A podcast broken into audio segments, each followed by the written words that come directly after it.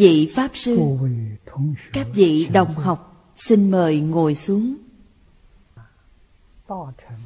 Xin xem Đại Thừa Vô Lượng Thọ Kinh Giải Trang 54 Hàng thứ hai từ dưới đếm lên. Chúng tôi đọc đoạn Kinh văn. Tứ Chư Pháp tương tức tự tại môn. Thượng hiển tương dung, Thử biểu tương tức. Tấn, dịch hoa nghiêm thập trụ phẩm vân. Nhất tức thị đa Đa tức thị nhất. Ví như thủy chi giữ ba, Dĩ thủy dụ nhất, Dĩ ba dụ đa. Ba tức thị thủy Thủy tức thị ba. Bị thử tương tức nhi cát tự tại, cố vân tương tức tự tại. Mười câu trong kinh hoa nghiêm này chính là thập huyền môn. Đã nói lên thật tướng của toàn bộ kinh. Câu đầu tiên là tổng tướng. Đồng thời, cụ túc tương ưng. Vì sao lại có những hiện tượng này? Đây là hiện tượng không thể nghĩ bàn. Tóm lại mà nói, đây chính là sự sự vô ngại. Cách nói này khi Đức Phật Thích Ca Mâu Ni còn tại thế, suốt 49 năm giảng kinh thuyết pháp, chỉ ở trong hội hoa nghiêm Ngài mới nói ra.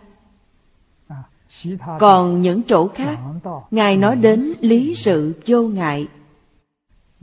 Chứ không nói đến Sự sự vô ngại.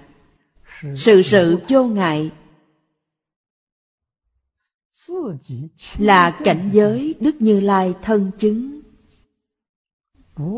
chứ chẳng phải cảnh giới của hàng bồ tát. phải là hàng bồ tát pháp thân. pháp thân bồ tát nghĩa là thành phật. Đây là cảnh giới của họ. nói cách khác trong thập pháp giới không nói đến. Chẳng phải không thường nói mà đức phật không nói đến. Ngài nói với ai vậy? Ngài nói với Pháp Thân Bồ Tát. Trở nên Kinh Hoa Nghiêm trong 21 ngày, Đức Thế Tôn ở trong định nói ra. Đại chúng trong Pháp hội đều là Pháp Thân Bồ Tát, 41 địa vị, từ thập trụ, thập hạnh, thập hồi hướng, thập địa, đẳng giác. Ngài đã giảng cho họ nghe. Đó là thuần chân vô vọng đều nói về chân tướng sự thật. Nhưng sau khi chúng ta đọc rồi, những hiện tượng này ở đâu? Nó ở ngay đây. Trên thực tế, nó ở ngay trong cuộc sống hàng ngày của chúng ta mà chúng ta không biết. Vì sao lại không biết? Bởi ta mê, thất mất tự tánh. Ở đây nói Nhất tức thị đa, đa tức thị nhất. Một mê tất cả mê. Một ngộ tất cả ngộ. Chúng ta nên biết điều này trong Kinh Đức Phật thường nói. Thường nhắc nhở Ngộ là chân, mê là giả. Trong khởi tính luận, Mã Minh Bồ Tát cho chúng ta biết. Giác là chân. Mê chẳng phải chân. Bổn giác bổn hữu. Bất giác bổn vô. Bổn thì nhất định có thể đoạn được. Chúng ta thường nói là buông bỏ. Kỳ thực đó chính là đoạn hết. Bổn hữu thì nhất định phải tìm lại được. Quý vị vốn sẵn có mà. Khi mê có hay không? Vẫn có. Chẳng những có mà nó còn khởi tác dụng. Chỉ vì quý vị không biết Nên quý vị đã dùng sai nó. Dùng sai nên tạo nghiệp. Chư Phật Bồ Tát giác ngộ. Giác ngộ rồi, Nên các ngài dùng đúng. Chẳng phải các ngài không dùng, Các ngài cũng dùng đấy. Các ngài dùng để giáo hóa chúng sanh, Giáo hóa chúng sanh trong mười pháp giới. Không chỉ riêng con người, Từ chư Phật Bồ Tát trong mười pháp giới Cho đến địa ngục A Tỳ. Tác dụng này lớn quá. Chúng ta mê Mê nó vẫn khởi tác dụng Nhưng ta dùng sai Dùng nó để tạo nghiệp. Tạo nghiệp thiện Thì vào ba đường lành trong lục đạo. Tạo nghiệp ác Thì vào ba đường ác trong lục đạo. Con người thật sự giác ngộ rồi thì lục đạo không còn nữa. tuy lục đạo không có nhưng vẫn còn có rất nhiều chúng sanh mê trong lục đạo. Chư phật bồ tát có cần giúp họ không? Cần. Thời thời khắc khắc giúp họ. Vì sao vậy bởi pháp giới là một thể.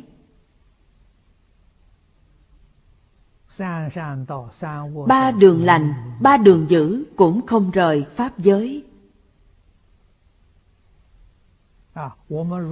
Nếu chúng ta xem pháp giới là thân mình mười pháp giới chỉ là những khí quản trong cơ thể của mình mà thôi có những khí quản bị bệnh, ta có cần quan tâm đến nó không? Có cần chữa trị cho nó không? Chắc chắn phải quan tâm rồi. Ba đường ác là những khí quản bị bệnh của chúng ta. Chỉ có như vậy thôi. Nhưng nó và chư phật như lai vẫn là một thể. Sao ta có thể không quan tâm được?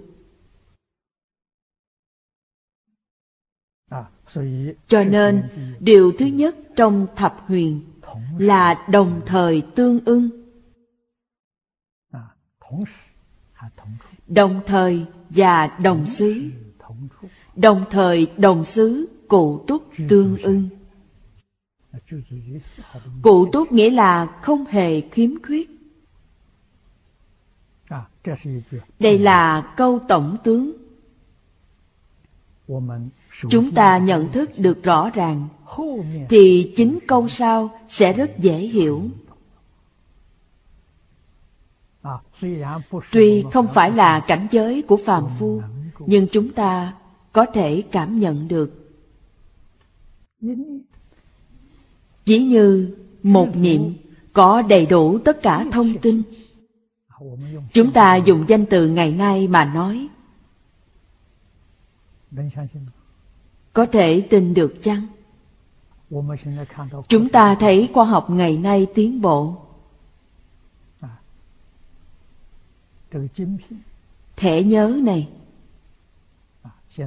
Di tính ngày nay dùng rất nhiều.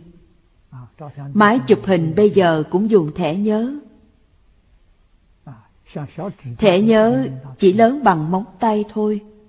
Trong đó chứa được bao nhiêu dung lượng đây? Tôi đến Úc Châu, có người tặng cho tôi bộ tứ khố toàn thư, chứa trong thẻ nhớ. Phần lượng của tứ khố toàn thư rất lớn. Nhưng có bao nhiêu thẻ vậy? Hình như chỉ có mười mấy thẻ, giống như đĩa vậy. Chỉ có mười mấy cái, dùng chứa trong đó. Mang đĩa này đặt vào vi tính, hiện ra trên màn hình, chúng ta thấy được. Điều này ngày xưa ta không thể nào tưởng tượng được. một bộ Đại Tạng Kinh mà chỉ có hai thẻ. Chúng ta cảm thấy vô cùng kinh ngạc, nhưng quay đầu lại xem kinh Phật, thì ra chúng ta chỉ đọc sơ lược qua, không hề chú ý đến vấn đề này. Trong kinh nói một niệm đầy đủ tất cả mọi thông tin. Một niệm đó trong thẻ nhớ bằng móng tay của chúng ta đây không biết có bao nhiêu niệm, chúng ta biết hiện tượng vật chất từ đâu mà có.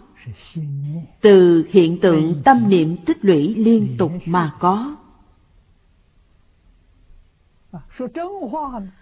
Nói thật, vật chất vốn không tồn tại, không có vật chất. Ý niệm vô lượng, vô số, vô tận ý niệm tích lũy lại một chỗ.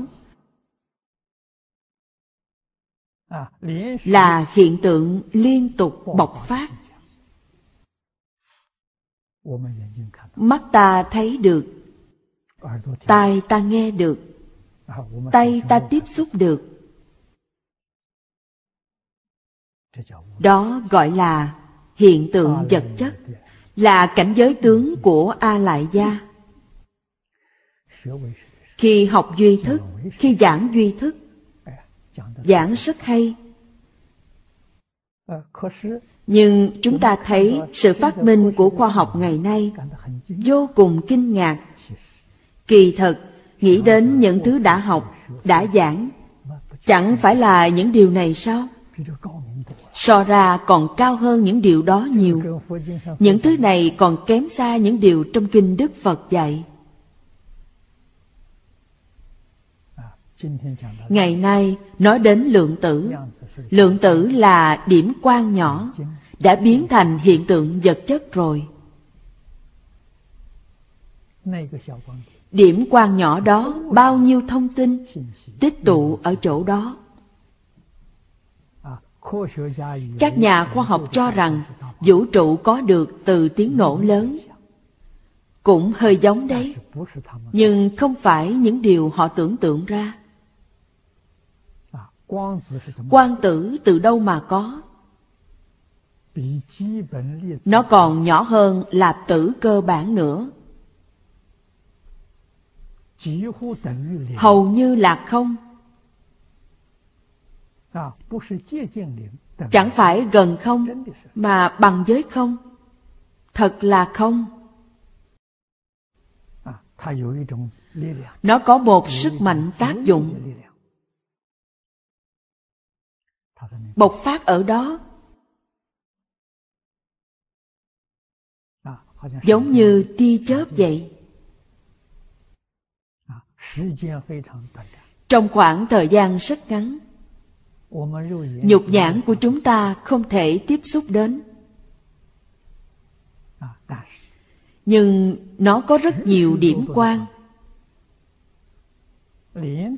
Bộc phát liên tục thì chúng ta có thể thấy được. Chứ một điểm thì không thể thấy được. Nhìn thấy rồi chúng ta cho rằng đó là vật chất. Có một cái gì ở đó trong mỗi điểm quan đều có đầy đủ thông tin. Trong mỗi điểm quan đều có đầy đủ hiện tượng vật chất. hiện tượng vật chất này là gì? Trong đạo phật nói là vô lượng vô biên pháp giới các nhà khoa học ngày nay nói là vũ trụ. vũ trụ bao lớn? người xưa nói hai câu. kỳ đại vô ngoại là không có biên giới. vũ trụ không có biên giới. kỳ tiểu vô nội lượng tử ngày nay nói kỳ tiểu vô nội ở đây nói có lớn có nhỏ Sau đó lại nói lớn nhỏ là một, chẳng phải hai. Lớn là lớn trong nhỏ, nhỏ là nhỏ trong lớn. Ý nghĩa câu này rất thâm sâu.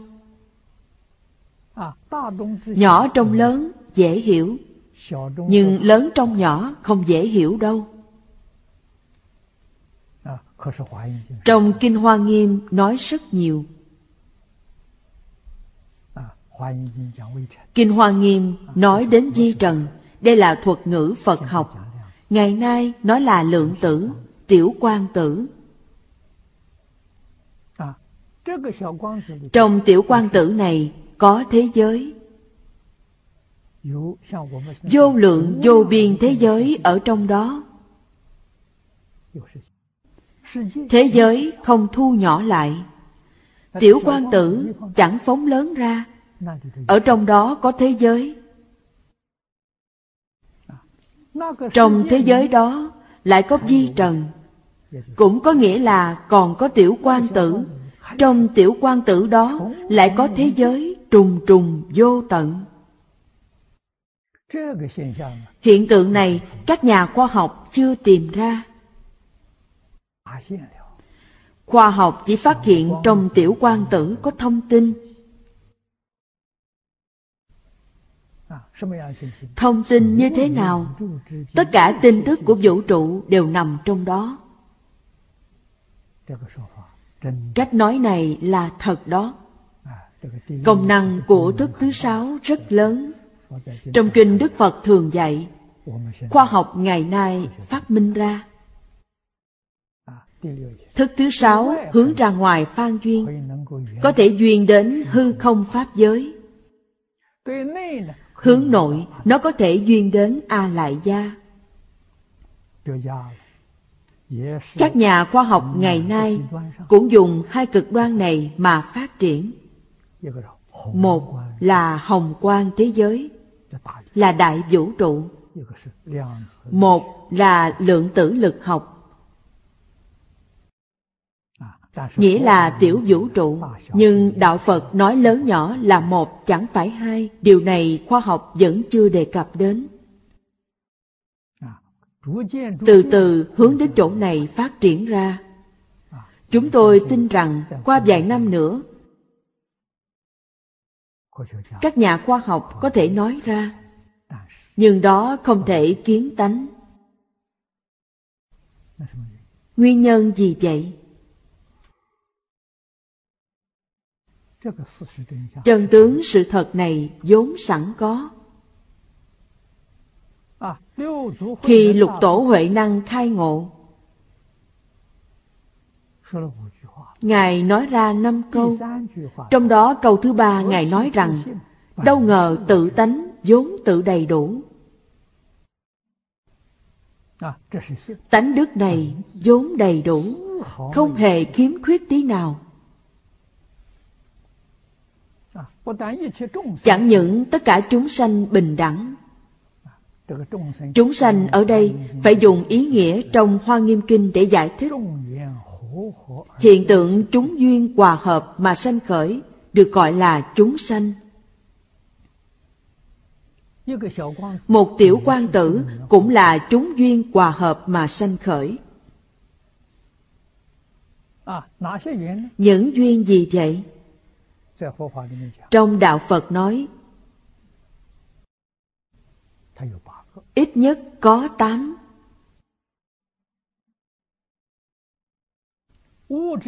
Trong hiện tượng vật chất cũng có địa thủy, hỏa, phong.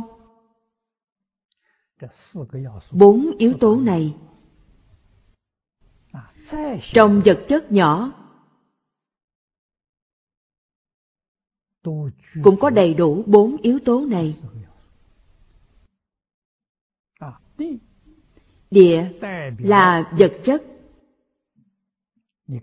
quý vị thấy được. Dưới lớp kính hiển vi cao độ. thật sự quý vị có thể thấy được. Năm ngoái tôi đi trị sâu răng ở cao hùng. thấy con sâu răng. Giống như con trùng vậy mắt thường không thấy được. Kính lúc thường, kính hiển vi cũng không thấy được.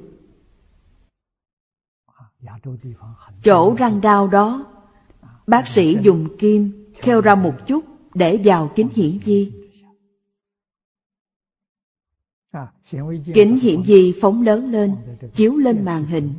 Chúng ta thấy rất rõ ràng, đầy kính giống như con dòi vậy tôi hỏi bác sĩ phóng lớn lên gấp bao nhiêu lần? Ông ta nói ba ngàn sáu trăm lần. Thấy được rồi. Ba ngàn sáu trăm lần. Dĩ nhiên, kính hiển vi này không phải là phòng thí nghiệm của khoa học. Họ dùng thí nghiệm khoa học mà phóng lớn ra, chắc chắn còn hơn nhiều lần.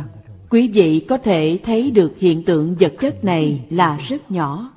Chắc chắn nó có đầy đủ địa thủy hỏa phong. Thủy và hỏa là hai danh từ Phật học. Khoa học ngày nay không dùng danh từ này Danh từ khoa học là điện âm và điện dương. Nó mang theo điện. Điện dương là hỏa. Điện âm là thủy. Hoặc chúng ta nói có độ ẩm, độ ướt. Yếu tố thứ tư là phong đại. Phong nói lên điều gì? Phong nghĩa là động, nó chấn động, động không ngừng. Nó chẳng phải là tĩnh, nó là động. Chỉ cần là vật chất, vật chất chất định là động, không tỉnh lại. Nếu tỉnh thì không có vật chất, không thấy nữa. Nó gì đâu vậy? Chúng ta biết. Như trong kinh Đức Phật thường nói, nó về thường tịch quan Thường tịch quan là tự tánh, tự tánh bất động.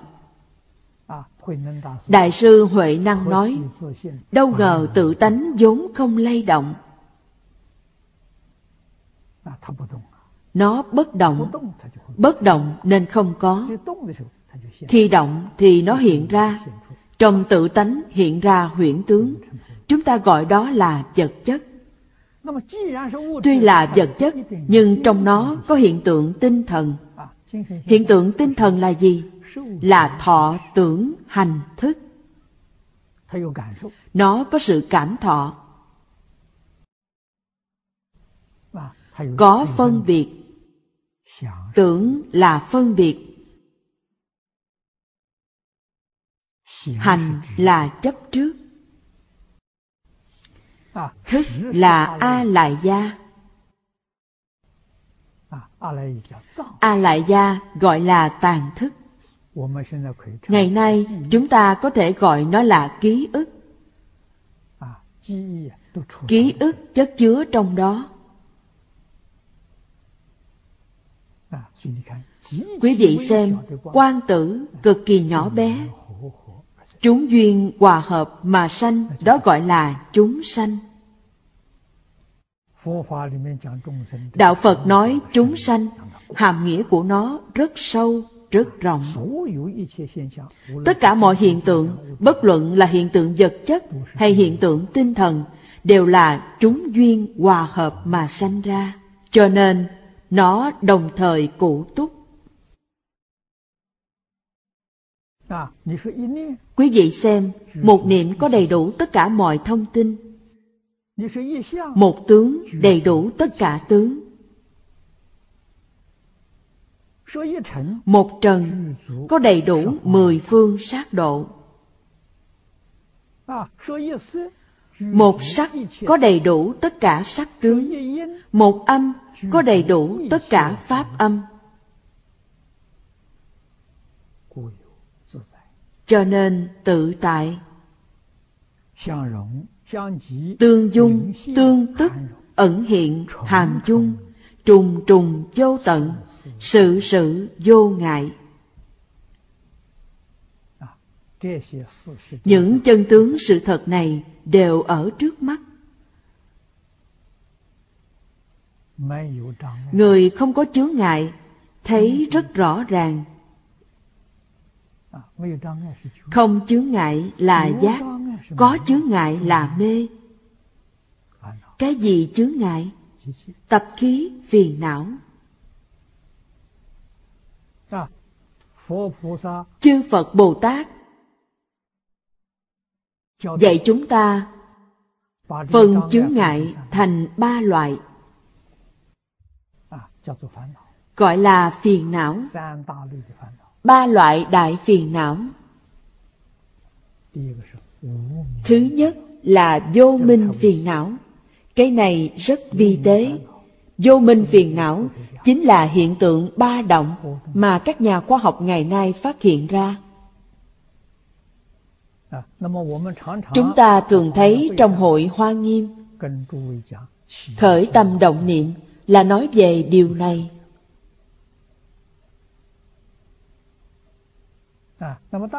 Sau khi mọi người nghe rồi ngộ ra được ý nghĩa của nó hay không? Rất khó bởi vì chúng ta khởi tâm động niệm quá thô. Nó không thô như vậy nó cực kỳ vi tế. sự khởi tâm động niệm này ngay bản thân quý vị cũng không biết. Chẳng những không biết, mà chư bồ tát dưới địa vị bát địa cũng không biết được.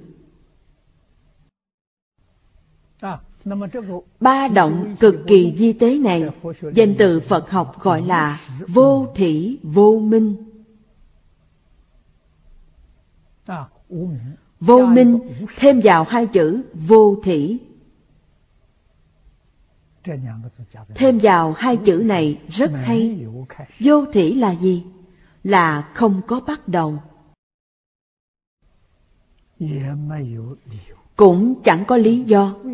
Quý vị nói vì sao nó lại động? Vì sao lại có động này? Quý vị càng hỏi vấn đề càng phức tạp. Vì sao vậy? Bởi càng hỏi, nó càng động mạnh. Làm sao đây? Có cách gì không? Mặc kệ nó. Đừng lý tới nó. Từ từ nó sẽ êm và nó sẽ biến thành bất động. Bất động là hoàn nguyên. Quý vị, không nên tìm nguyên nhân của nó. Cho nên động thứ nhất, cái vi tế đó gọi là vô thỉ vô minh. Sau nó thì có nhân có quả. Cái thứ nhất, không có nhân nhất định phải hiểu rõ đạo lý này. Quý vị đừng truy cứu nó. Càng truy cứu, càng sai lầm. Sai lầm rồi thì không ra được đâu. Đây là vô minh phiền não.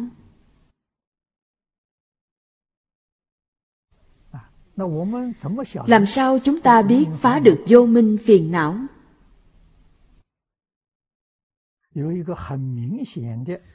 Có một việc rất rõ ràng ngay trước mắt. phá được vô minh phiền não rồi. ban đêm quý vị nhìn ra bên ngoài là sáng chứ chẳng phải là đen tối. Vì sao bầu trời lại đen tối như vậy? Vũ trụ lại đen tối như vậy? đó là vô minh. nếu quý vị thật sự phá được vô minh thì vũ trụ này là sáng cho nên, trong kinh gọi cảnh giới đó là thường tịch quan nó chẳng phải là đen tối, nó là quang minh. Rất sáng, ánh sáng này không chói mắt. Ánh sáng của mặt trời chói mắt. Ánh sáng của tia chớp cũng chói mắt. Ánh quang minh của tự tánh không chói mắt nó nhu hòa, giống như nhìn mặt trăng vậy, càng nhìn càng thấy dễ chịu.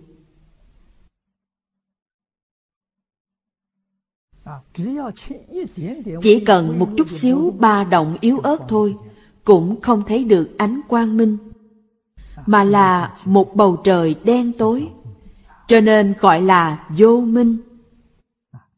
Đó là loại thứ nhất. Chúng sanh trong mười pháp giới vẫn chưa phá được. không riêng gì lục đạo trong mười pháp giới mà a la hán bồ tát bích chi phật phật phật trong mười pháp giới cũng chưa phá được. cho nên nếu quý vị hỏi họ ban đêm thấy thế nào họ sẽ nói ban đêm là một màn đen vũ trụ là đen tối. Chúng ta. ở gần mặt trời Quý vị xem ánh sáng quả mặt trời chiếu đến quả địa cầu này có 8 phút. Quý vị nhìn lên bầu trời thấy rất sáng. Kỳ thực, kỳ nhật thực, quý vị sẽ phát hiện ra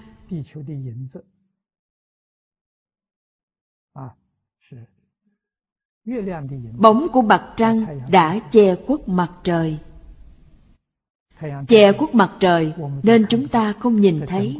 Khắp nơi tối đen. Vô minh hiện tiền. Nếu là người kiến tánh, thường tịch quan của tự tánh hiển lộ. Thấy vũ trụ sáng. Trong vũ trụ không còn thấy bóng đêm. chúng ta đã phá được vô minh chưa? Kiểm nghiệm từ đây sẽ thấy được rất rõ ràng. Từ vô thủy, vô minh khởi lên phân biệt.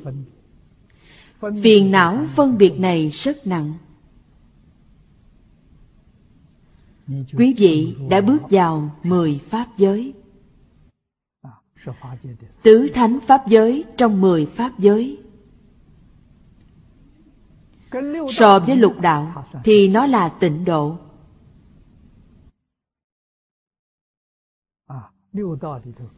Trong lục đạo nhiễm ô, không thanh tịnh. Còn nơi đó, thanh tịnh không nhiễm ô. Nên gọi là tịnh độ. Chỉ phân biệt, không chấp trước. nếu tự phân biệt khởi lên chấp trước, lại đọa lạc xuống dưới, đọa lạc đến lục đạo. Lục đạo là nhiễm ô, trong nhiễm ô có thiện ác. Ý niệm thiện, điều này cần nên biết. Hoàn cảnh bên ngoài, cảnh tùy tâm chuyển. trời đất do mình tạo nên. Không liên quan gì đến người khác. Quý vị khởi tâm động niệm là thiện. Hành chi tạo tác là thiện. Chiêu cảm ba đường lành.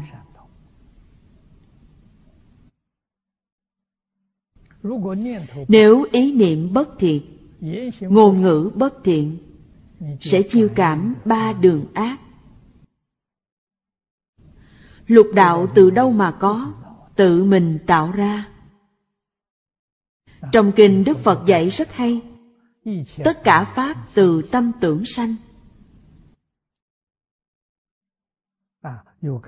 Ngài lại nói rằng, tướng do tâm sanh, cảnh tùy tâm chuyển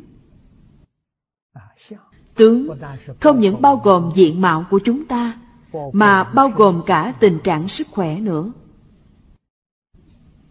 Vì sao có người mạnh khỏe, tướng mạo trang nghiêm, có người tướng mạo không đẹp, sức khỏe không tốt? Do ý niệm không giống nhau. Ý niệm này gọi là ý niệm thiện ác. Xã hội ngày nay loạn động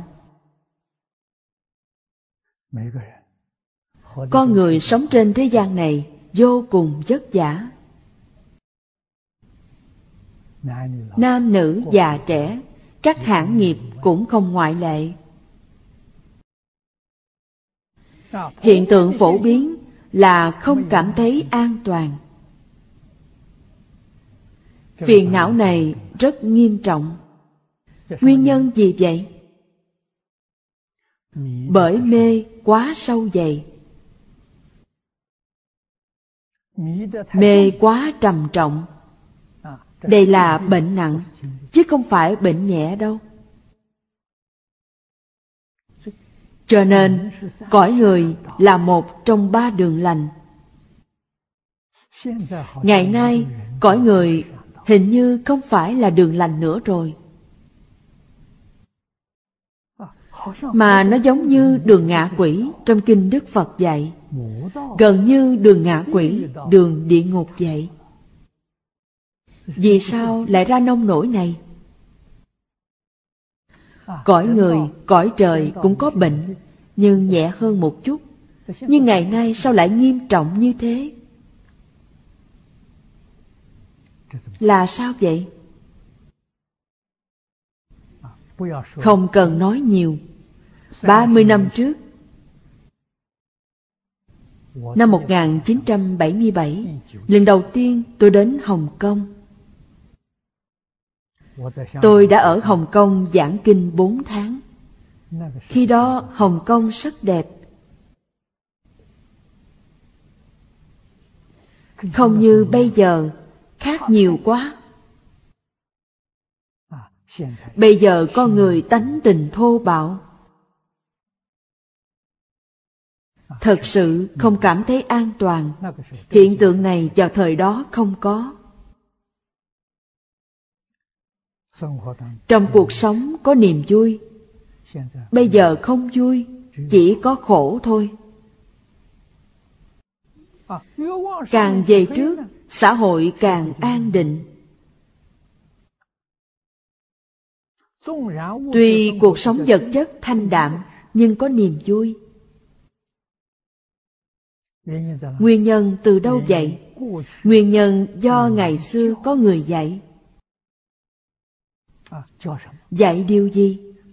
Dạy luân lý, đạo đức, nhân quả. Cho nên họ khởi tâm động niệm, ngôn ngữ tạo tác thiện nhiều hơn ác. Đạo lý nằm ở chỗ này. Ngày nay không có người dạy, không có bậc thiện nhân dạy, không có người tốt dạy, nhưng vẫn có người dạy quý vị. Ai dạy vậy? Ma Dương ba tuần dạy quý vị. Ngày nay, Ma Vương ba tuần nắm giữ quyền giáo hóa toàn cầu. Tất cả nằm trong tay nó.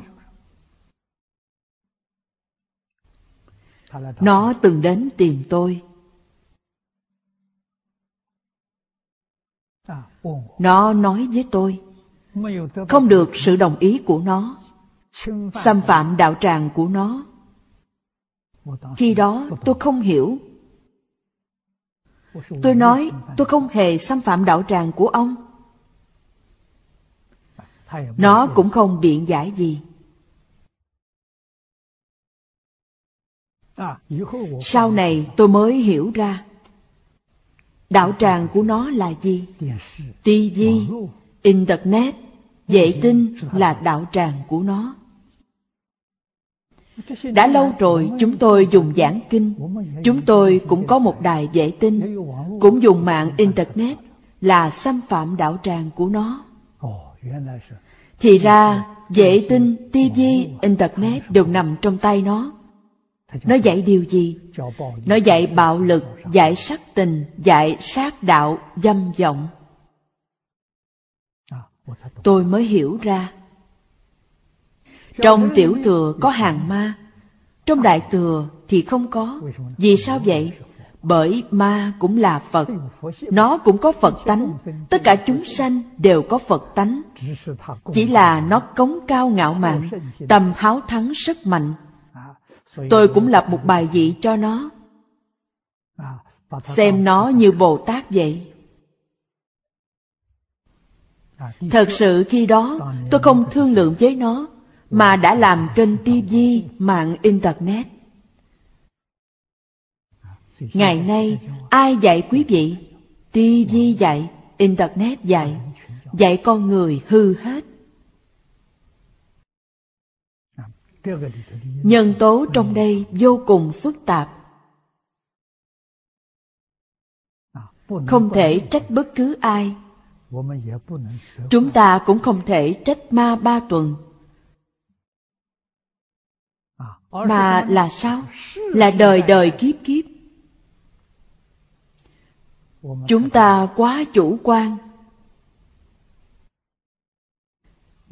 không đem giáo dục luân lý đạo đức, nhân quả phổ biến khắp thế gian. Chúng ta đã bỏ qua. Chúng ta quá chủ quan. Thế kỷ trước, trong một trăm năm, đời này không bằng đời trước. Đến nay thì đã sụp đổ hết giống như bờ đê của con sông vậy. Mấy ngàn năm trước bậc cổ nhân đã giữ vững bờ đê này. Có một chút rò rỉ là phải sửa chữa ngay. Từ khi triều đại nhà thanh diệt vong dân quốc thành lập là bỏ qua rồi đến nay, hầu như đổ vỡ hết. Hiện tượng thế nào? Đối với mỗi cá nhân mà nói, có rất nhiều bệnh tật. Đặc biệt là bệnh truyền nhiễm. Thân tâm chúng ta chịu khổ, môi trường sống thì sao? Ngày nay, mọi người nói về tai nạn của thiên nhiên. Động đất liên tục. Núi lửa thức dậy.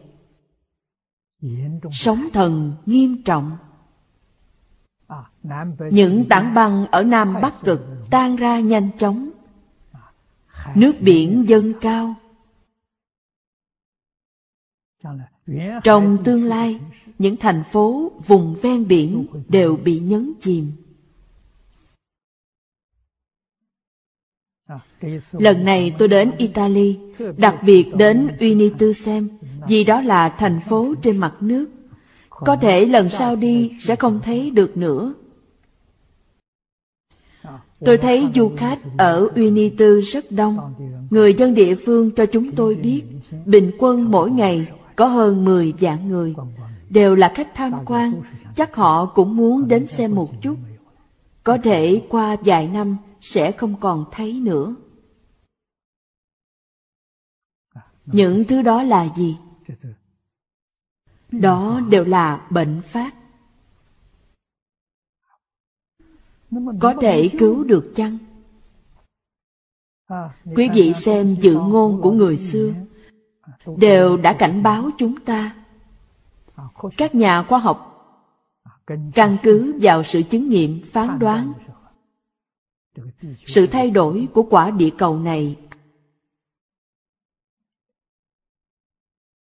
không bình thường. Nhiệt độ của nam bắc cực 50 năm trở lại đây.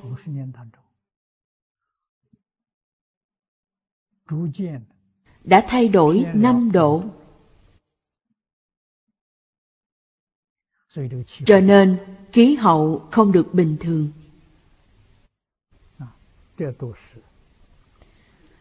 Đây đều là những triệu chứng không được bình thường. Chúng ta có cách nào cứu vãn chăng? Trong giáo pháp Đại Thừa nói có. Chắc chắn có. Bất cứ dự ngôn nào hay sự suy đoán của khoa học đều là cảnh giới ngay khi đó. Những điều họ thấy không sai. Nhưng những dự ngôn và suy đoán đó đều không phải là định luận. Vì sao vậy? Bởi tất cả pháp từ tâm tưởng sanh, tâm niệm của chúng ta thường xuyên thay đổi. Nếu tâm niệm bất thiện, sẽ bị họ đoán đúng. Và tai nạn sẽ hiện tiền. Nếu chúng ta biết được việc này, chuyển đổi ý niệm một chút, chuyển ác thành thiện, chuyển mê thành ngộ, tai nạn sẽ không còn nữa.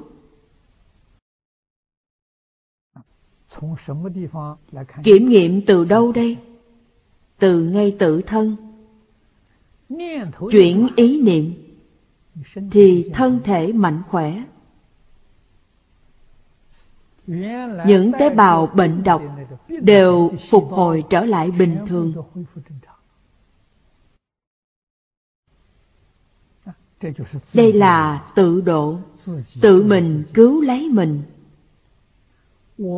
ý niệm của chúng ta chuyển đổi. Bệnh đau trên cơ thể của chúng ta chuyển đổi rồi. Khu vực chúng ta ở đây cảnh tùy tâm chuyển mà. Chỗ này có động đất nhưng không bị động đất. Có sóng thần không bị sóng thần. Có nạn ôn dịch không bị ôn dịch đạo lý gì vậy? trong kinh hoa nghiêm nói rất rõ. Trong kinh vô lượng thọ cũng nói rất rõ. Bởi cảnh giới sẽ thay đổi theo ý niệm. Ý niệm của con người thiện thì tất cả đều thiện. Đây nói về điều gì? Nói về đồng thời cụ túc tương ưng bởi tất cả mọi hiện tượng trong vũ trụ này, nó liên quan mật thiết với ý niệm của chúng ta. Cho nên, bất luận là vô tình hay cố ý, khởi lên một ý niệm chắc chắn có sự ảnh hưởng. Và sự ảnh hưởng này rất sâu rộng.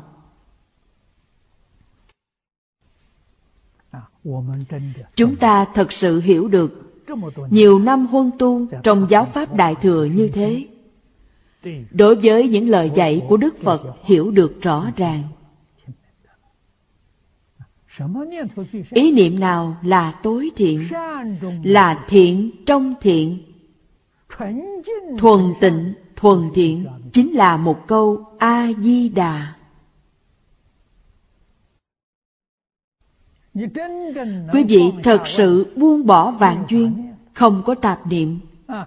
Từ sáng đến tối, trong tâm chỉ có một câu a di đà, rất hữu dụng. Quý vị xem, lưu tố dân cư sĩ ở đông bắc, cô ấy có được lợi ích chăng?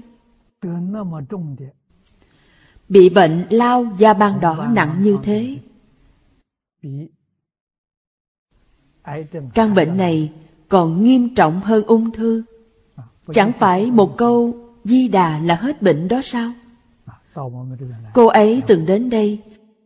Quý vị xem trên người cô ấy không còn một vết sẹo. Hỏi cô ấy chữa bằng cách nào? Cô ấy nói niệm phật. Theo căn cứ của các nhà khoa học ở đây họ nói về sự quan trọng của ý niệm. Một thành phố có một trăm vạn người ở. Một trăm vạn người. Cần bao nhiêu người thanh tịnh? Khiến cho thành phố đó không bị thiên tai. Một trăm người chân chánh tu tập. Một trăm vạn người trong đô thị này tạo nghiệp. Một trăm người này là tiểu số. Họ tu tập nghiêm chỉnh, có thể khiến cho tai nạn của những người tạo nghiệp đây giảm nhẹ đi. Được không? Ta có thể tin được chăng? Quý vị có tin không? Chỉ cần một trăm người. Tôi tin đấy. Tôi tin người xưa có nói tà không thắng chánh.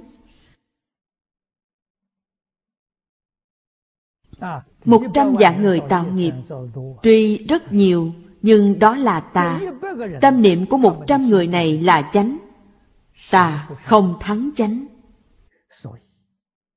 Cho nên Thiện tâm, thiện niệm của một trăm người đây Có thể giữ cho thành phố Một trăm vạn người này không bị thiên tai.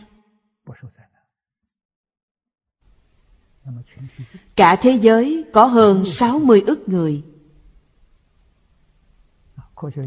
Các nhà khoa học tính cần phải có bao nhiêu người Thì mới có thể cứu được quả địa cầu? Họ nói cần 8.000 người là có thể cứu được quả địa cầu. 8.000 người không có tìm đâu. Các nhà khoa học kiến nghị với chúng ta Nói chúng ta dùng TV, dùng mạng Internet. Không cần phải tập hợp một chỗ. Tám ngàn người này ở khắp nơi tu tập chân chánh. Cho nên, trong hiệp hội của chúng tôi khởi xướng tu lục hòa kính. Đây là việc hay, không cần tập hợp lại một chỗ. Bản thân quý vị thật sự có sứ mệnh này, thật sự giác ngộ. Tôi tu tập trang nghiêm, tôi có thể giúp cho những chúng sanh khổ nạn. Đầu tiên là cứu chính mình, và cứu những chúng sanh khổ nạn sống trên quả địa cầu này rất có lý. Bản thân chúng ta cần suy nghĩ xem, kiếp này được làm người ở trên thế gian để làm gì? Trong kinh, đức phật cho chúng ta một đáp án. Nhân sanh thù nghiệp. Đáp án này quá hay. Trong đời quá khứ, hành thiện tích đức kiếp này đến cõi người này hưởng phước. Trả hết nghiệp báo đến để hưởng phước. Nếu kiếp quá khứ tạo ác nghiệp, kiếp này đến cõi người để thọ khổ, đến để thọ báo.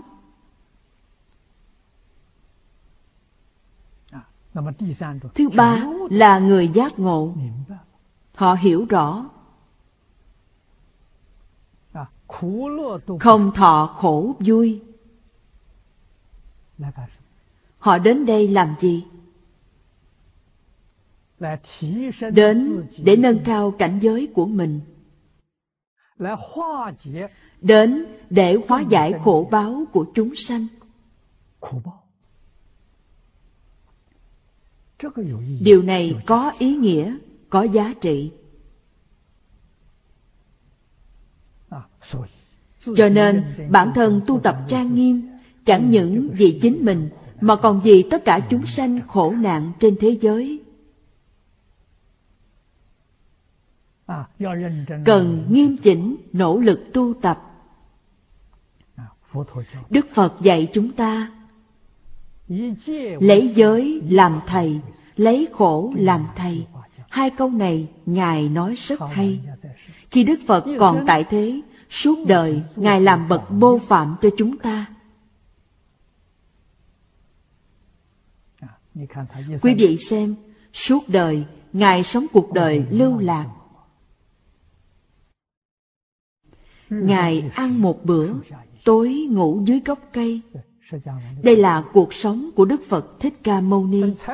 Tài sản của Ngài chỉ có ba y một bình bát. Ngoài ra không có gì hết. Sự nghiệp của Ngài là hàng ngày dạy học. Năm 30 tuổi khai ngộ. Từ đó về sau, bắt đầu dạy học. Năm 79 tuổi viên tịch. Giảng kinh thuyết pháp suốt 49 năm. Không ngừng nghỉ một ngày nào. Một người cũng vậy Hai người cũng vậy. Mấy trăm người, mấy ngàn người Ngài cũng vậy. Đức Phật là nhà giáo dục. Đức Phật là thầy giáo giỏi. Chúng ta phải nhận biết rõ ràng. Ngài giải điều gì? giáo dục phổ biến thế gian. Không ngoài luân lý đạo đức nhân quả. Đây là phổ biến. Bậc lợi căn. Họ không vừa lòng với những điều này. Đức phật mở cửa phương tiện đặc biệt dạy cho họ. Nếu dùng cách nói ngày nay là ngài dạy khoa học, triết học. Tôi đã vào đạo phật từ con đường triết học. Thầy của tôi là nhà triết học. Thầy đã giới thiệu đạo phật cho tôi. Thầy nói rằng đức phật thích ca mâu ni là nhà triết học vĩ đại nhất trên thế gian này. Triết học trong kinh phật là đỉnh cao của triết học trên thế giới. Học phật là sự hưởng thụ tối cao của đời người. Tôi đã đến với đạo phật như thế. Thầy giáo còn nhắc nhở một câu, ngày nay anh muốn học triết học trong kinh phật nó không ở trong chùa, nó ở đâu vậy? Ở trong kinh điển. Sự nhắc nhở này rất hay. Nếu đến chùa, không thấy triết học, khoa học, sẽ cảm thấy thầy giáo có vấn đề. Thầy ấy đã nói với tôi rất rõ ràng như vậy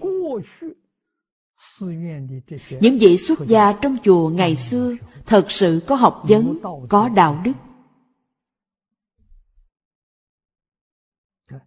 Xã hội ngày nay thay đổi. Vì sao vậy?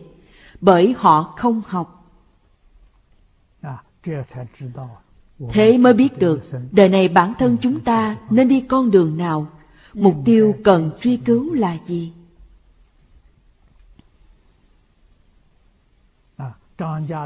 trương gia đại sư khuyên tôi xuất gia khuyên tôi học theo đức phật thích ca mâu ni. Tôi đã nhận lời.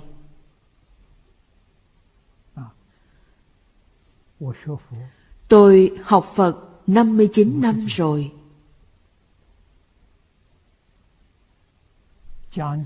Giảng kinh dạy học 52 năm.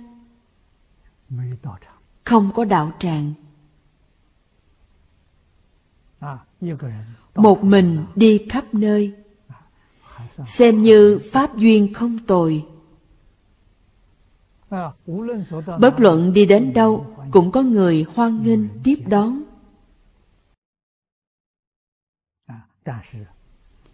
Nhưng rất tiếc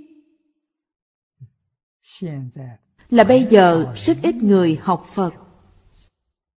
Vì sao vậy? Bởi quá vất vả. Không chịu khổ thì không học được đâu. Học Phật phải chịu được khổ, phải trì được giới. Giới là vô thượng bồ đề bổn. Vô thượng bồ đề chính là thành Phật. Thành Phật căn bản ở chỗ trì giới. Học giới luật từ đâu? Học từ đệ tử quy, cảm ứng thiên.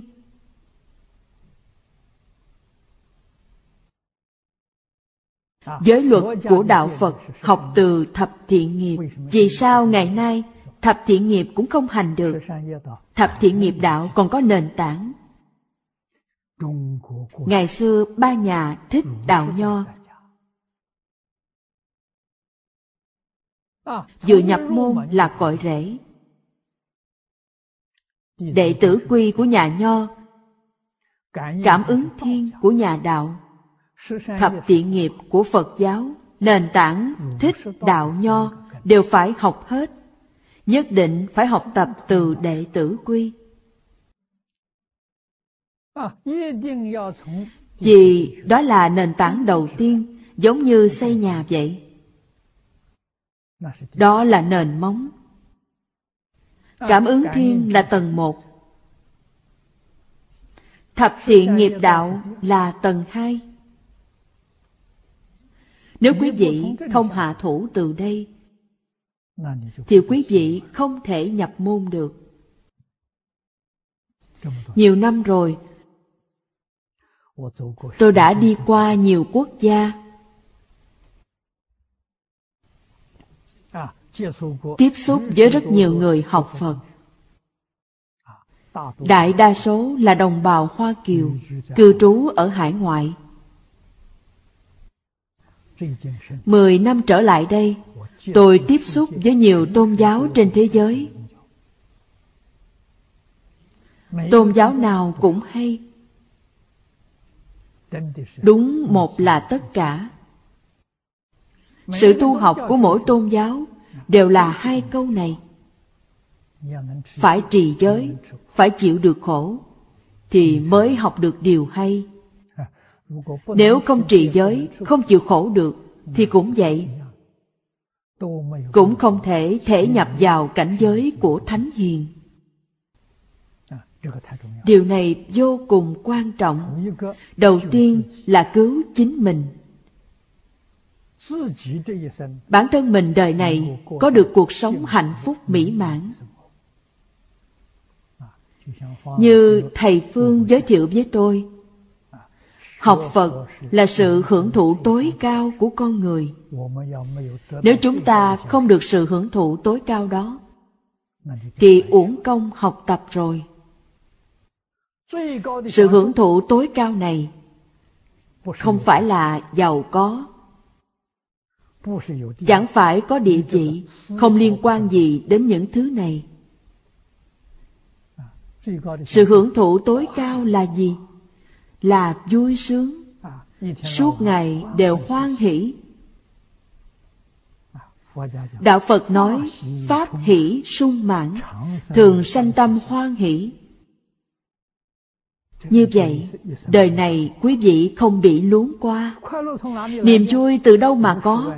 Chẳng phải có từ bên ngoài đâu, mà từ nội tâm phát xuất ra giống như mạch nước vậy, từ nội tâm lưu xuất ra, gọi là pháp hỷ sung mãn. Nhà nho có, nhà đạo cũng có. Quý vị xem câu đầu tiên trong luận ngữ, học nhi thời tập chi bất diệt duyệt hồ. Duyệt ở đây là hỷ duyệt vậy. Khổng tử có một môn sinh đắc ý tên Nhan Hồi. Nhan Hồi không có địa vị, bần dân, không có tiền của, là một người có đời sống vật chất thiếu thốn nhất trong số học trò của khổng tử. Lấy giỏ đựng cơm, lấy bầu đựng nước. Nghĩa là ngay cả cái bát ăn cơm cũng không có. Dùng cái gì để ăn? Dùng tre đang thành một cái giỏ làm bát đựng cơm. Uống nước cũng không có ly. Dùng hồ lô để uống nước. Cuộc sống như thế, phù tử nói rất hay. Nếu là người khác, không ai có thể chịu nổi. Nhưng nhan hồi thì sao? Suốt ngày ông ta rất hoan hỷ, hồ giả bất cải kỳ lạc. Trong đám học trò, người sống vui nhất là Nhan Hồi. Ông ấy vui điều gì? Bởi ông ta hiểu rõ những luân lý Thánh Hiền dạy và thực hành những điều dạy đó. Ông ấy đều làm được hết, sao không vui được? Khởi tâm động niệm, ngôn ngữ tạo tác đều tương ưng với ngũ luân, ngũ thường, tứ duy, bát đức. Quý vị xem, ông ta không vui sao được? Người thế gian tuy có địa vị rất cao, tiền của rất nhiều, nhưng họ không vui.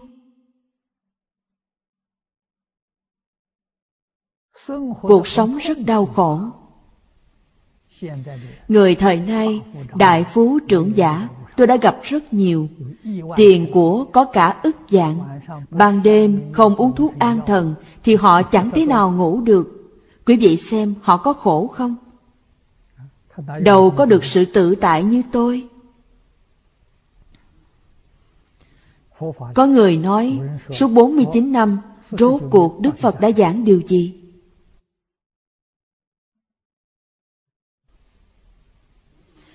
Tôi cũng từng dùng câu này để hỏi một học trò. Học trò này là giáo thọ của một trường đại học. Học vị tiến sĩ đấy. Cũng giảng kinh trong trường học cho học sinh. Một lần vào dịp Tết, anh ta đến thăm tôi. Tôi đưa ra câu hỏi này. Suốt 49 năm, Đức Phật Thích Ca Mâu Ni giảng kinh thuyết Pháp. Rốt cuộc, Ngài đã giảng những gì? Anh ta dùng một câu để trả lời tôi. Anh ta không trả lời được. Suy nghĩ năm sáu phút sau, không trả lời được. Anh ta hỏi tôi. Tôi nói, trong kinh có câu chỉ có bốn chữ thôi. Trong kinh Bát Nhã nói, chư Pháp thật tướng. Dùng câu này trả lời có được chăng? Anh ta suy nghĩ nói, được. Chư Pháp thật tướng. Nếu nói rộng ra, chính là chân tướng của vũ trụ vạn hữu. 49 năm, Đức Phật đã nói về vấn đề này. Quý vị hiểu rõ chân tướng của vũ trụ vạn hữu rồi. Sao quý vị không vui được? Đức Phật thật sự có trí huệ. Chân tướng này, Ngài chia ra làm sáu điều. Điều thứ nhất, nói về tánh, tánh là bản thể. Trong triết học nói là bản thể. Thứ hai là tướng, tánh tướng. Tướng là tất cả mọi hiện tượng. Thứ ba là lý, là đạo lý. Thứ tư là sự, lý sự. Cuối cùng là nhân quả. Tổng cộng sáu chữ, tánh tướng, lý sự, nhân quả, nói rõ ràng hết. Khổng tử nói rất hay, sáng nghe đạo, chiều chết cũng được. Thực sự hiểu rõ ràng rồi, thì không còn sanh tử nữa. Lấy đâu ra sanh tử? Nó là giả, chẳng phải chân. Cho nên Đạo Phật gọi là liễu sanh tử. Liễu sanh tử chẳng phải không có tướng sanh tử. Đối với hiện tượng này, quý vị hiểu một cách triệt để. Sanh tử ở đâu? Sanh tử ở ý niệm. Niệm trước diệt là tử. Niệm sau sanh là sanh. Trong khoảng sát na thôi. Tốc độ của nó, quý vị không thể nào tưởng tượng được. Cho nên trong kinh, Đức Phật nói bất sanh bất diệt. Quý vị suy nghĩ thử xem, nếu thật sự bất sanh bất diệt, quý vị nói bất sanh bất diệt chẳng phải là câu nói thừa sao?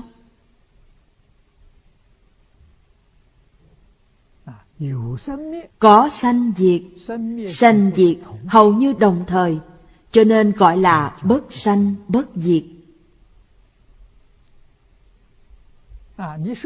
Quý vị nói diệt thì nó sanh, quý vị nói sanh thì nó lại diệt. Sanh diệt là một chẳng phải hai. Gọi là bất sanh bất diệt, sanh diệt đồng thời. Quý vị không tìm thấy đâu, ngay cả dấu vết cũng không thấy. Cái thân này chúng ta dùng nó mấy chục năm, nó già rồi, không còn tốt nữa. Ta đổi một thân mới. Giống như quần áo, quần áo dơ bẩn rồi, cũ rách rồi, ta đổi bộ mới, rất tự tại. Tâm quý vị tốt, hành vi tốt, thân này càng đổi càng tốt.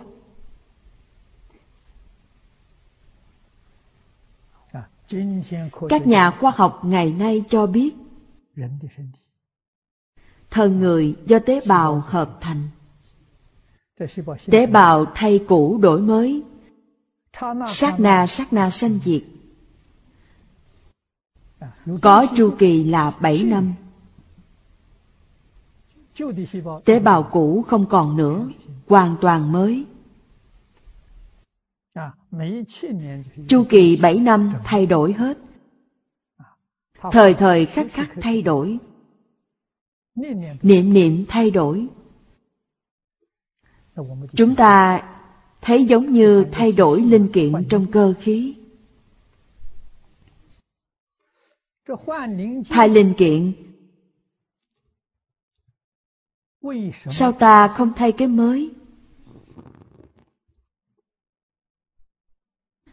Nếu thay cái mới Thì cơ thể chúng ta Chẳng phải càng một tốt hơn sao? Vì sao lại thay vào cái già, cái cũ, cái mang mầm bệnh? Càng thay càng xấu đi.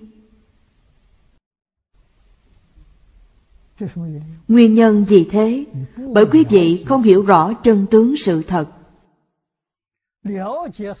Hiểu rõ chân tướng sự thật rồi, thì ta sẽ đổi cái mới, không còn đổi cái già nữa. Vì sao linh kiện này già? Bởi phiền não khiến nó già. Lo âu làm nó già đấy. Chuyện là như vậy đấy. Quý vị phiền não lo âu. Tự tư, tự lợi, tham sân si mạng, càng thay càng xấu đi. Nếu quý vị không có những thứ này, tâm địa thanh tịnh, những thứ thay đổi đều bình thường, đều tốt cả. Nếu quý vị thật sự thông hiểu đạo lý này, quý vị chấp nhận đem tất cả những ý niệm bất thiện thay đổi hết. Khôi phục lại tâm địa giống như chư Phật Bồ Tát. Tâm địa của chư Phật Bồ Tát là như thế nào? Trên đề kinh này có nói đến là thanh tịnh bình đẳng giác.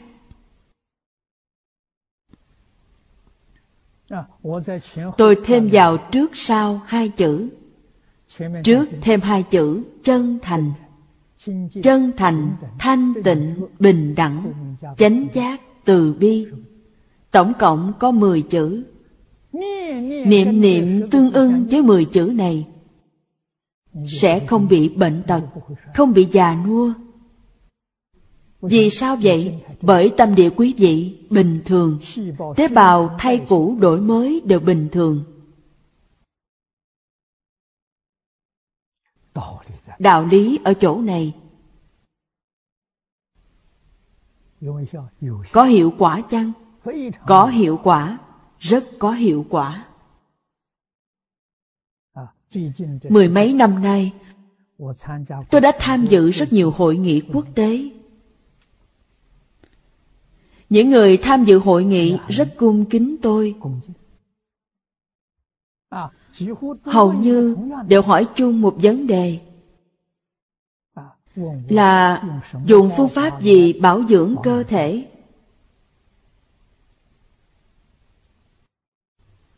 Tôi nói, không có gì hết. Tôi không ăn những thứ bổ. Cuộc sống rất đơn giản. Tôi ăn chay và ăn rất ít.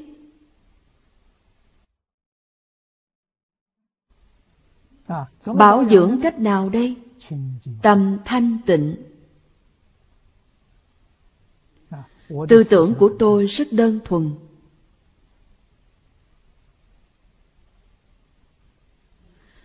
Mỗi ngày, ngoài việc đọc kinh, đọc sách thánh hiền, những thứ khác tôi buông bỏ hết.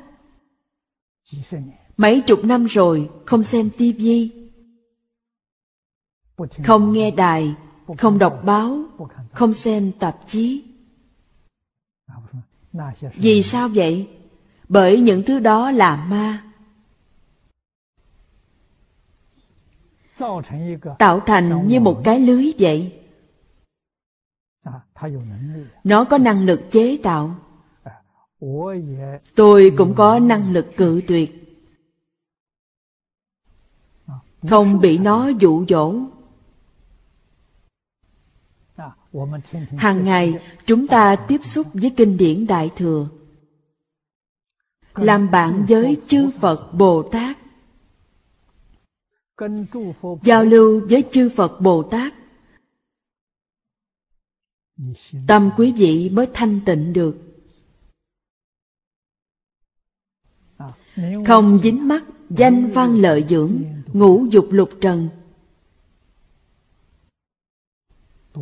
Vui biết bao, tự tại biết bao. Đây chính là phương pháp dưỡng sinh của tôi. Sau khi học phật pháp rồi, kinh điển đại thừa là lý luận để y cứ. Chỉ cần tâm hành.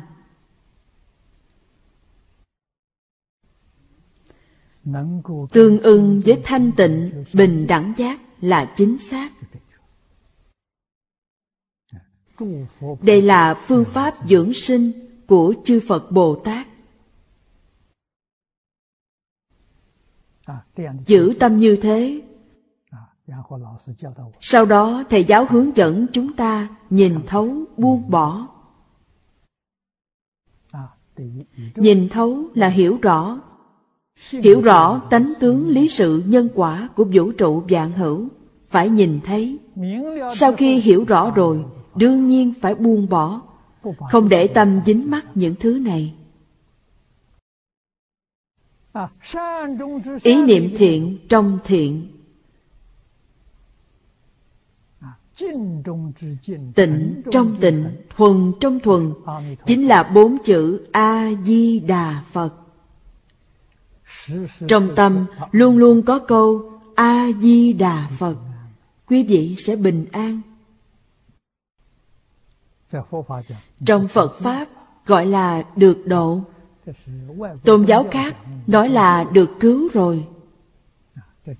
Đây là sự thật, không phải giả dối đâu. Cho nên, ý niệm làm chủ tất cả. Ý niệm ở mình, chứ không phải ở người khác. Tự mình làm chủ chính mình, làm chủ tất cả. Thân tâm khỏe mạnh, gia đình mỹ mãn. Sự nghiệp thuận lợi. Xã hội an định. Thế giới hòa bình. Hoàn toàn ở ý niệm của quý vị. Đây chính là tất cả pháp từ tâm tưởng sanh mà trong kinh thường nói, trong kinh hoa nghiêm nói, duy tâm sở hiện, duy thức sở biến. Tâm là chân tâm tự tánh.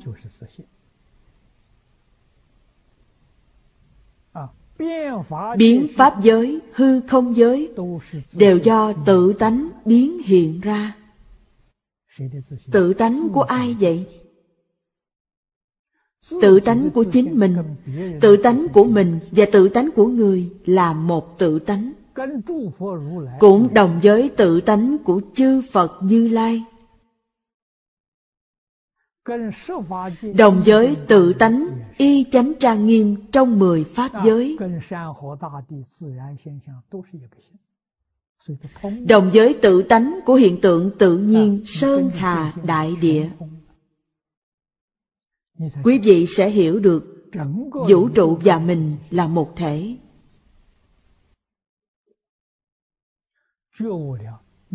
giác ngộ rồi quý vị chuyển cảnh giới chứ không còn bị cảnh giới chuyển nữa. Như thế mới có thể được đại tự tại. Muốn không bị cảnh giới chuyển đầu tiên phải biết buông giả giữ chân. Chân là tự tánh, là tánh đức.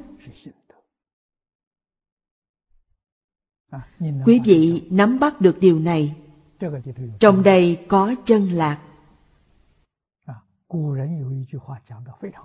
Người xưa có câu Thế vị sao đậm bằng pháp vị Thế gian là gì? Niềm vui ở cõi người cõi trời Không thể sánh bằng pháp vị. Pháp là gì? Pháp là tự tánh Có trong tự tánh. Tuy tự tánh không phải vật chất, Cũng chẳng phải tinh thần. Đại sư Huệ Năng cho chúng ta biết, Nó vốn tự đầy đủ. Tự tánh đầy đủ điều gì? Trong Kinh Hoa Nghiêm Đức Phật Thích Ca Mâu Ni dạy rằng, Tất cả chúng sanh Đều có đức tướng và trí huệ của Như Lai. Đây là nội dung của chữ đầy đủ. Đầy đủ điều gì? Vô lượng trí huệ. Trí huệ không phải có từ bên ngoài. Vốn sẵn có vô lượng trí huệ. Đức hạnh là vô lượng đức năng đức năng bao gồm tài nghệ. Cuối cùng là tướng hảo. Tướng hảo chính là phước báo mà người đời thường nói. Đều là viên mãn không hề kiếm khuyết điều gì.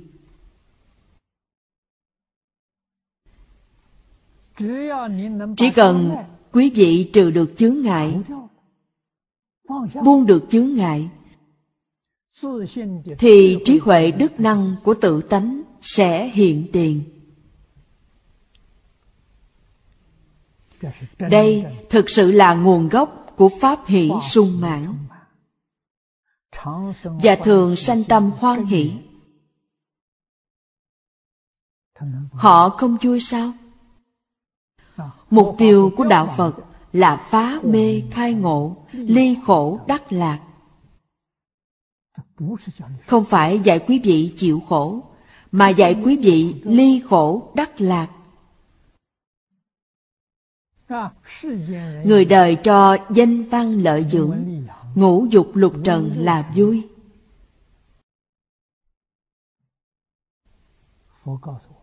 Đức phật nói, những niềm vui đó là gì? Là heroin, là á phiện. Quý vị phải trả giá rất nhiều đức phật nói lạc ở đây được lưu xuất từ tự tánh, là đức tướng trí huệ, là tự nhiên, là vĩnh hằng, là bất sanh, bất diệt. Những điều hư vọng, những thứ giả phải buông bỏ. Quý vị thật sự tìm lại sự vĩnh hằng, thật sự sẵn có người xưa cho chúng ta biết. Bổn tánh bổn thiện. Nhân chi sơ tánh bổn thiện. Đó là lạc. Thiện ở đây chúng ta dùng giáo pháp đại thừa giải thích. Chính là trí huệ đức tướng viên mãn đầy đủ. Đó là thiện. Thiện ở đây không phải là thiện đối với ác đạo phật truyền vào trung quốc, được người xưa chấp nhận. Mà còn sai sứ giả đi thỉnh về. Vào thời hán minh đế. Thật sự giống như thang ân tỷ nói, người xưa có sự rộng lượng này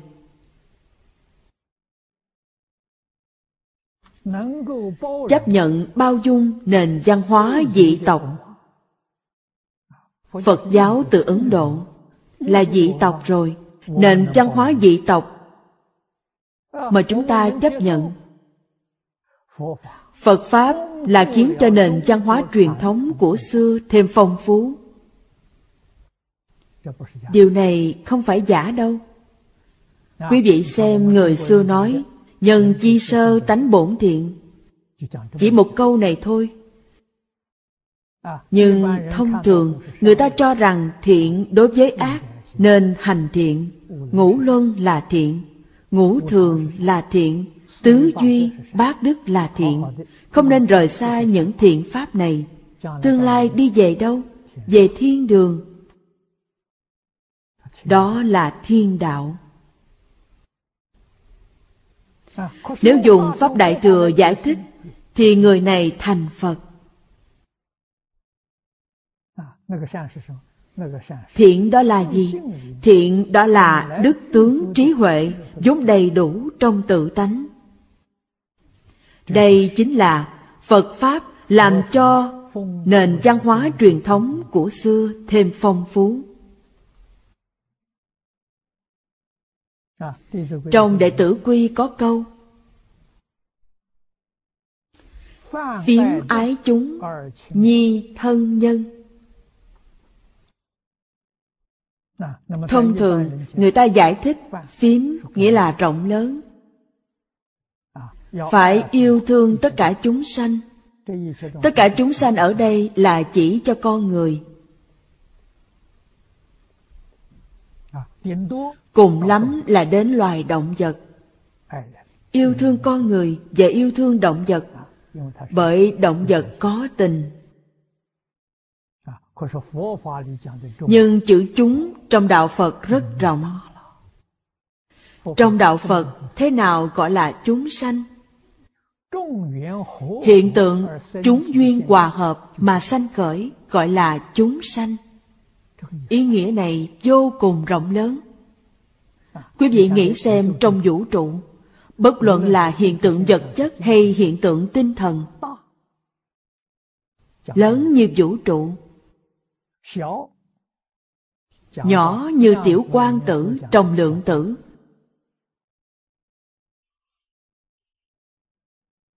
đều là hiện tượng chúng duyên hòa hợp mà sanh khởi. Cho nên, dùng giáo pháp Đại Thừa giải thích, thì ái ở đây rất rộng. Chẳng những yêu thương con người, yêu thương động vật, mà còn yêu hoa, cỏ, cây cối, sơn hà đại địa. Phải yêu thương tất cả muôn sự muôn vật trong vũ trụ này. Tình thương này mở rộng ra, bao trùm khắp vũ trụ. Ái tâm biến pháp giới, thiện ý mãn nhân gian. Phật Pháp đã khiến cho nền văn hóa truyền thống xưa thêm phong phú. Nâng cao nền văn hóa truyền thống xưa, nâng cao lên ngang hàng với Đại Thừa cứu cánh viên mãn. Nếu chúng ta không tiếp nhận Phật Pháp thì nền văn hóa truyền thống xưa không đạt đến cảnh giới này. Cho nên chúng ta học tập có một cảm xúc rất rõ ràng. Các vị cổ thánh tiên hiền đưa ra đại cương. Dùng Phật Pháp để giảng rõ đại cương này Hiểu rõ đạo lý này rồi. Người học Phật tâm lượng phải mở rộng ra Phải bao dung những tôn giáo khác trên thế giới. Trong kinh điển của mỗi tôn giáo đều có những điều hay. Ta nghiêm chỉnh học tập Hấp thu những điều hay đó của họ Làm phong phú giáo pháp đại thừa của chúng ta đây là thái độ học vấn chính xác đấy.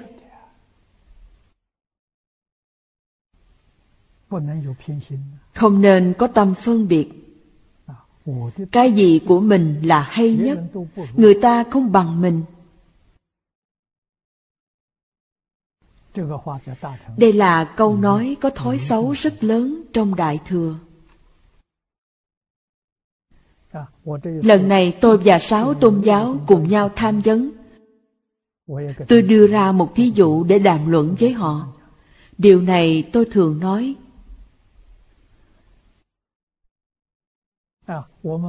chúng ta xem chân lý của vũ trụ như một cơ thể của con người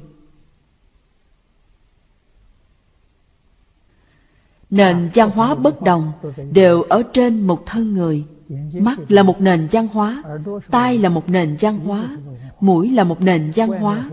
Bên ngoài năm căn, bên trong lục phủ đều có nền văn hóa bất đồng. Nếu quý vị cho rằng văn hóa của tôi là số một, cặp mắt là số một, còn những văn hóa khác không bằng tôi,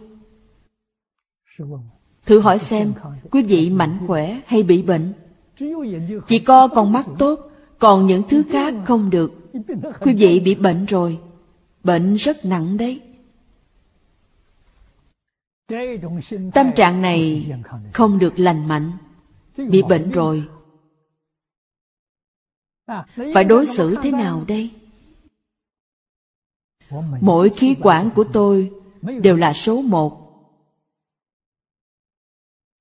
không có số hai. Cơ thể của tôi mạnh khỏe, không bị bệnh. Trên địa cầu này, nhiều quốc gia, mỗi quốc gia đều là số một. Không có số hai. Mỗi bộ tộc đều là số một. Mỗi tôn giáo cũng là số một. Thì địa cầu này chính là thiên đường. Địa cầu này chính là thế giới cực lạc.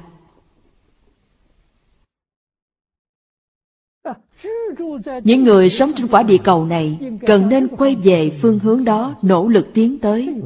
Nó có giá trị, có ý nghĩa. Đừng xem mình là số một, người khác không bằng mình. Sai lầm lớn đấy. Chẳng những quý vị không được số một, mà còn lạc hậu nữa. Sai lầm rồi. Quan niệm sai lầm mau chóng sửa đổi lại. Trong cuộc đời này, ta có phương hướng chính xác, mục tiêu chính xác. Quý vị nghĩ xem, sung sướng biết bao, ta đi trên con đường đại bồ đề. Đây là tiếng ấn độ. Dịch sang tiếng trung là giác ngộ, giác mà không mê. Người ấn độ gọi là giác, người trung quốc gọi là thánh thánh hiền. Thánh có nghĩa là gì?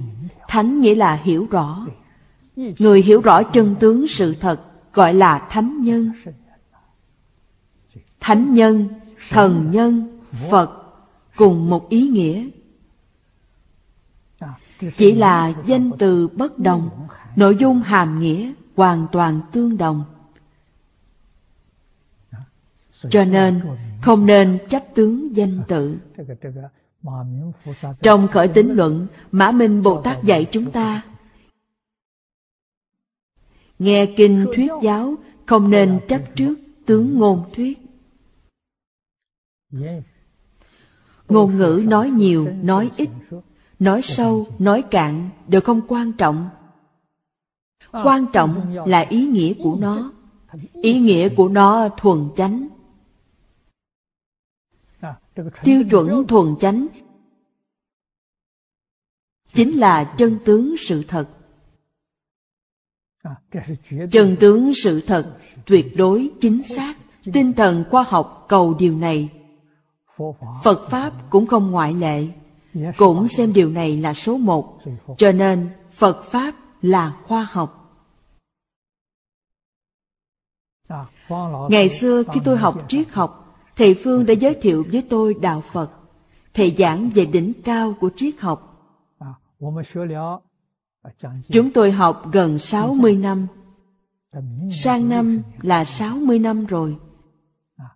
Khẳng định rằng Kinh Phật là khoa học tối cao. Những điều khoa học, triết học ngày nay không giải quyết được đều nằm trong giáo lý Đại Thừa. Nhưng đáng tiếc, họ cho rằng đó là tôn giáo, là mê tín, không chịu tiếp nhận đó là gì? Đạo phật gọi đó là không có phước báo. Nếu thật sự có phước, khi tiếp cận sẽ làm cho nền học thuật của họ thêm phong phú. Những điều nan giải trong triết học sẽ được giải quyết. Những điều tối cao trong khoa học cũng được phát hiện ra. Không tiếp cận chẳng có phước báo những điều này ngay trước mặt mà không nhận ra. Điều này nên trách mình chứ chẳng thể trách người. Cho nên phật pháp là pháp bình đẳng. không có gì chẳng bình đẳng. Mỗi người đều là số một. Về thế giới cực lạc rồi thật sự mỗi người đều là số một. Cho nên người ở thế giới cực lạc là thân kim cang bất hoại. Thân có vô lượng tướng tướng có vô lượng đẹp. Chẳng phải chỉ có 32 tướng 80 vẻ đẹp. Chúng ta nghe rồi, cũng không cần phải ngưỡng mộ. Cũng chẳng cần phải tự ti mặc cảm. Vì sao vậy? Bởi đó do tâm biến hiện ra. Chỉ cần chúng ta buông bỏ vọng niệm, buông bỏ những thứ không bình thường này, buông bỏ hết, thì những điều hay, đẹp ở thế giới cực lạc đều sẽ hiện ra ngay đây. Trong tâm đại thừa không có đối lập. Đây là điều những người tu tập pháp đại thừa chẳng thể không hiểu. Không đối lập có nghĩa là bình đẳng. Có đối lập là không bình đẳng rồi.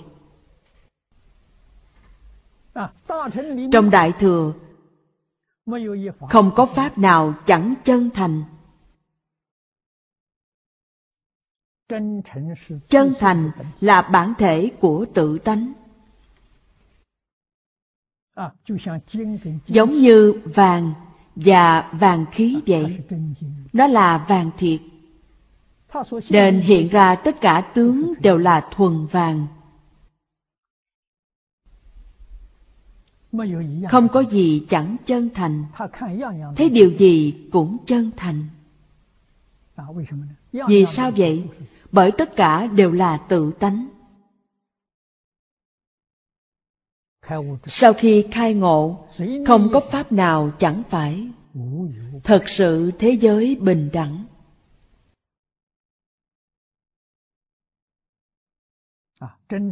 Thế giới thanh tịnh. Thế giới viên mãn. Đều ở trong đại thừa. Đại thừa ở đâu? Đại thừa ở trong tự tánh của chúng ta đại thừa ở trong tâm chúng ta, đại thừa ở chỗ hành chi của chúng ta, đại thừa trong thân, trong cuộc sống của chúng ta. Rất hữu dụng. Chẳng phải học mà không dùng được. Học rồi lập tức dùng được ngay. Cho nên năm 70 Tiến sĩ Thang Ân Tỷ người Anh có nói Muốn giải quyết những vấn đề xã hội ở thế kỷ 21 chỉ có học thuyết khổng mạnh và giáo pháp đại thừa của Phật giáo. Câu này ông ta nói rất nhiều lần. Người hiểu được không nhiều. Người hiểu sai ý nghĩa của nó thì rất đông. Ông ta nói không sai tí nào.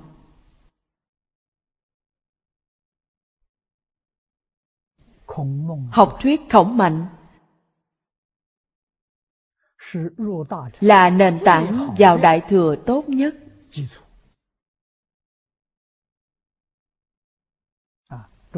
Người xưa rất thông minh. Đức Phật Thích Ca Mâu Ni vốn dùng tiểu thừa làm nền tảng.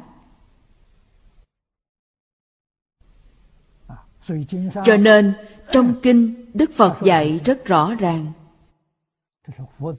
Đệ tử Phật không học tiểu thừa trước, học đại thừa sau thì chẳng phải đệ tử Phật. Ngài không thừa nhận quý vị. Đây là chỗ Ngài nhấn mạnh tầm quan trọng của tiểu thừa. Đạo Phật truyền vào Trung Quốc, vào đời tùy đường, tiểu thừa rất hưng thịnh.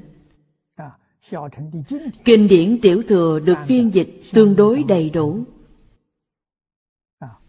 Tứ A Hàm trong Đại Tạng Kinh của chúng ta ngày nay là kinh tiểu thừa, đem so với Đại Tạng Kinh Bali của Phật giáo Nam truyền. Có thể nói hầu như được phiên dịch một cách viên mãn. Đại Tạng Kinh Pali của Phật giáo Nam truyền so ra chỉ nhiều hơn của chúng ta khoảng 50 bộ. Hơn 3.000 bộ kinh chỉ nhiều hơn 50 bộ, cũng không đáng là bao.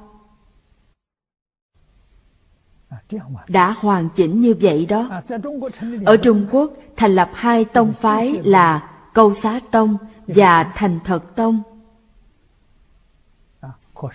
Nhưng hai tông phái này đến đường triều trung diệp thì suy thoái.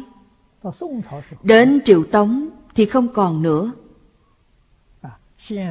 Phật giáo Trung Quốc ngày nay chỉ có tám tông phái đại thừa. Có phải người Trung Quốc làm trái với lời dạy của Đức Thế Tôn chăng? Không. Người Trung Quốc dùng nho và đạo. thầy trò tiểu thừa. Làm nền tảng cho đại thừa. Từ triều đại nhà đường đến nay hơn một bảy trăm năm. đời đời cao tăng cao sĩ. người cư sĩ tại gia học phật. Thành tựu rất nhiều. Không thua gì ấn độ. Chúng ta quan sát kỹ. thành tích tu học của chúng ta vượt hơn ấn độ. rất nhiều trung quốc nhiều năm rồi. Trên hình tướng có thích đạo nho. trên thực tế chỉ là một thể. Học tập hết phật giáo dẫn đầu. Quý vị xem học phật phải học nho học đạo. Lấy đó làm nền tảng. Là môn học bắt buộc đạo phật làm như vậy, đạo nho làm như vậy. Nho học sách lão trang, cũng học kinh phật. Đạo lão cũng như vậy. Đạo lão cũng học kinh phật, cũng học tứ thư ngũ kinh của đạo nho. Cho nên trên thực tế, ba đạo này đã dung thành một thể bên ngoài hình tướng phân biệt, bên trong không phân biệt. Thích đạo nho, thường cùng nhau thảo luận, nghiên cứu, chia sẻ. Điều này làm nên nền văn hóa truyền thống trung quốc, cũng là nét đặc sắc của nền văn hóa truyền thống trung quốc. Bao dung vui vẻ hấp thụ tinh hoa của người khác để nâng cao chính mình. Vì thế, hơn 1.700 năm về trước, vào triều đại nhà đường, tinh thần này rất hưng thịnh. Chúng ta hiểu được rồi. Cho nên, ta phải học tập. Trên thế giới, có rất nhiều nền văn hóa khác nhau. Chúng ta nên tiếp xúc, học tập với họ để dung bồi mình làm cho mình phát triển rộng rãi như thế mới đúng cho nên tịnh tông học viện ở úc châu của chúng tôi tháng 7 năm nay bắt đầu tôi đã mời hai thầy hồi giáo và đạo cơ đốc, mời A Hoanh và thần phụ của họ tới dạy ở học viện của chúng tôi. Mời họ làm giáo thọ ở học viện của chúng tôi. Chúng ta phải nghiêm chỉnh học tập kinh điển của các tôn giáo khác. Bất đồng văn hóa, chúng ta dẫn đầu. Sau khi có thành tích rồi, tôi tin rằng sẽ có sự ảnh hưởng. Mọi người cần nên học tập. Đối với người, phải tôn trọng và lễ kính. Không thể nói mình là số một, mình là độc nhất. Không nên nói như vậy. Bản thân nên khiêm hạ, mãn siêu tổn, khiêm thọ ích. Lời dạy của người xưa nên khắc ghi cho kỹ. Hôm nay hết giờ rồi, chúng ta học đến đây.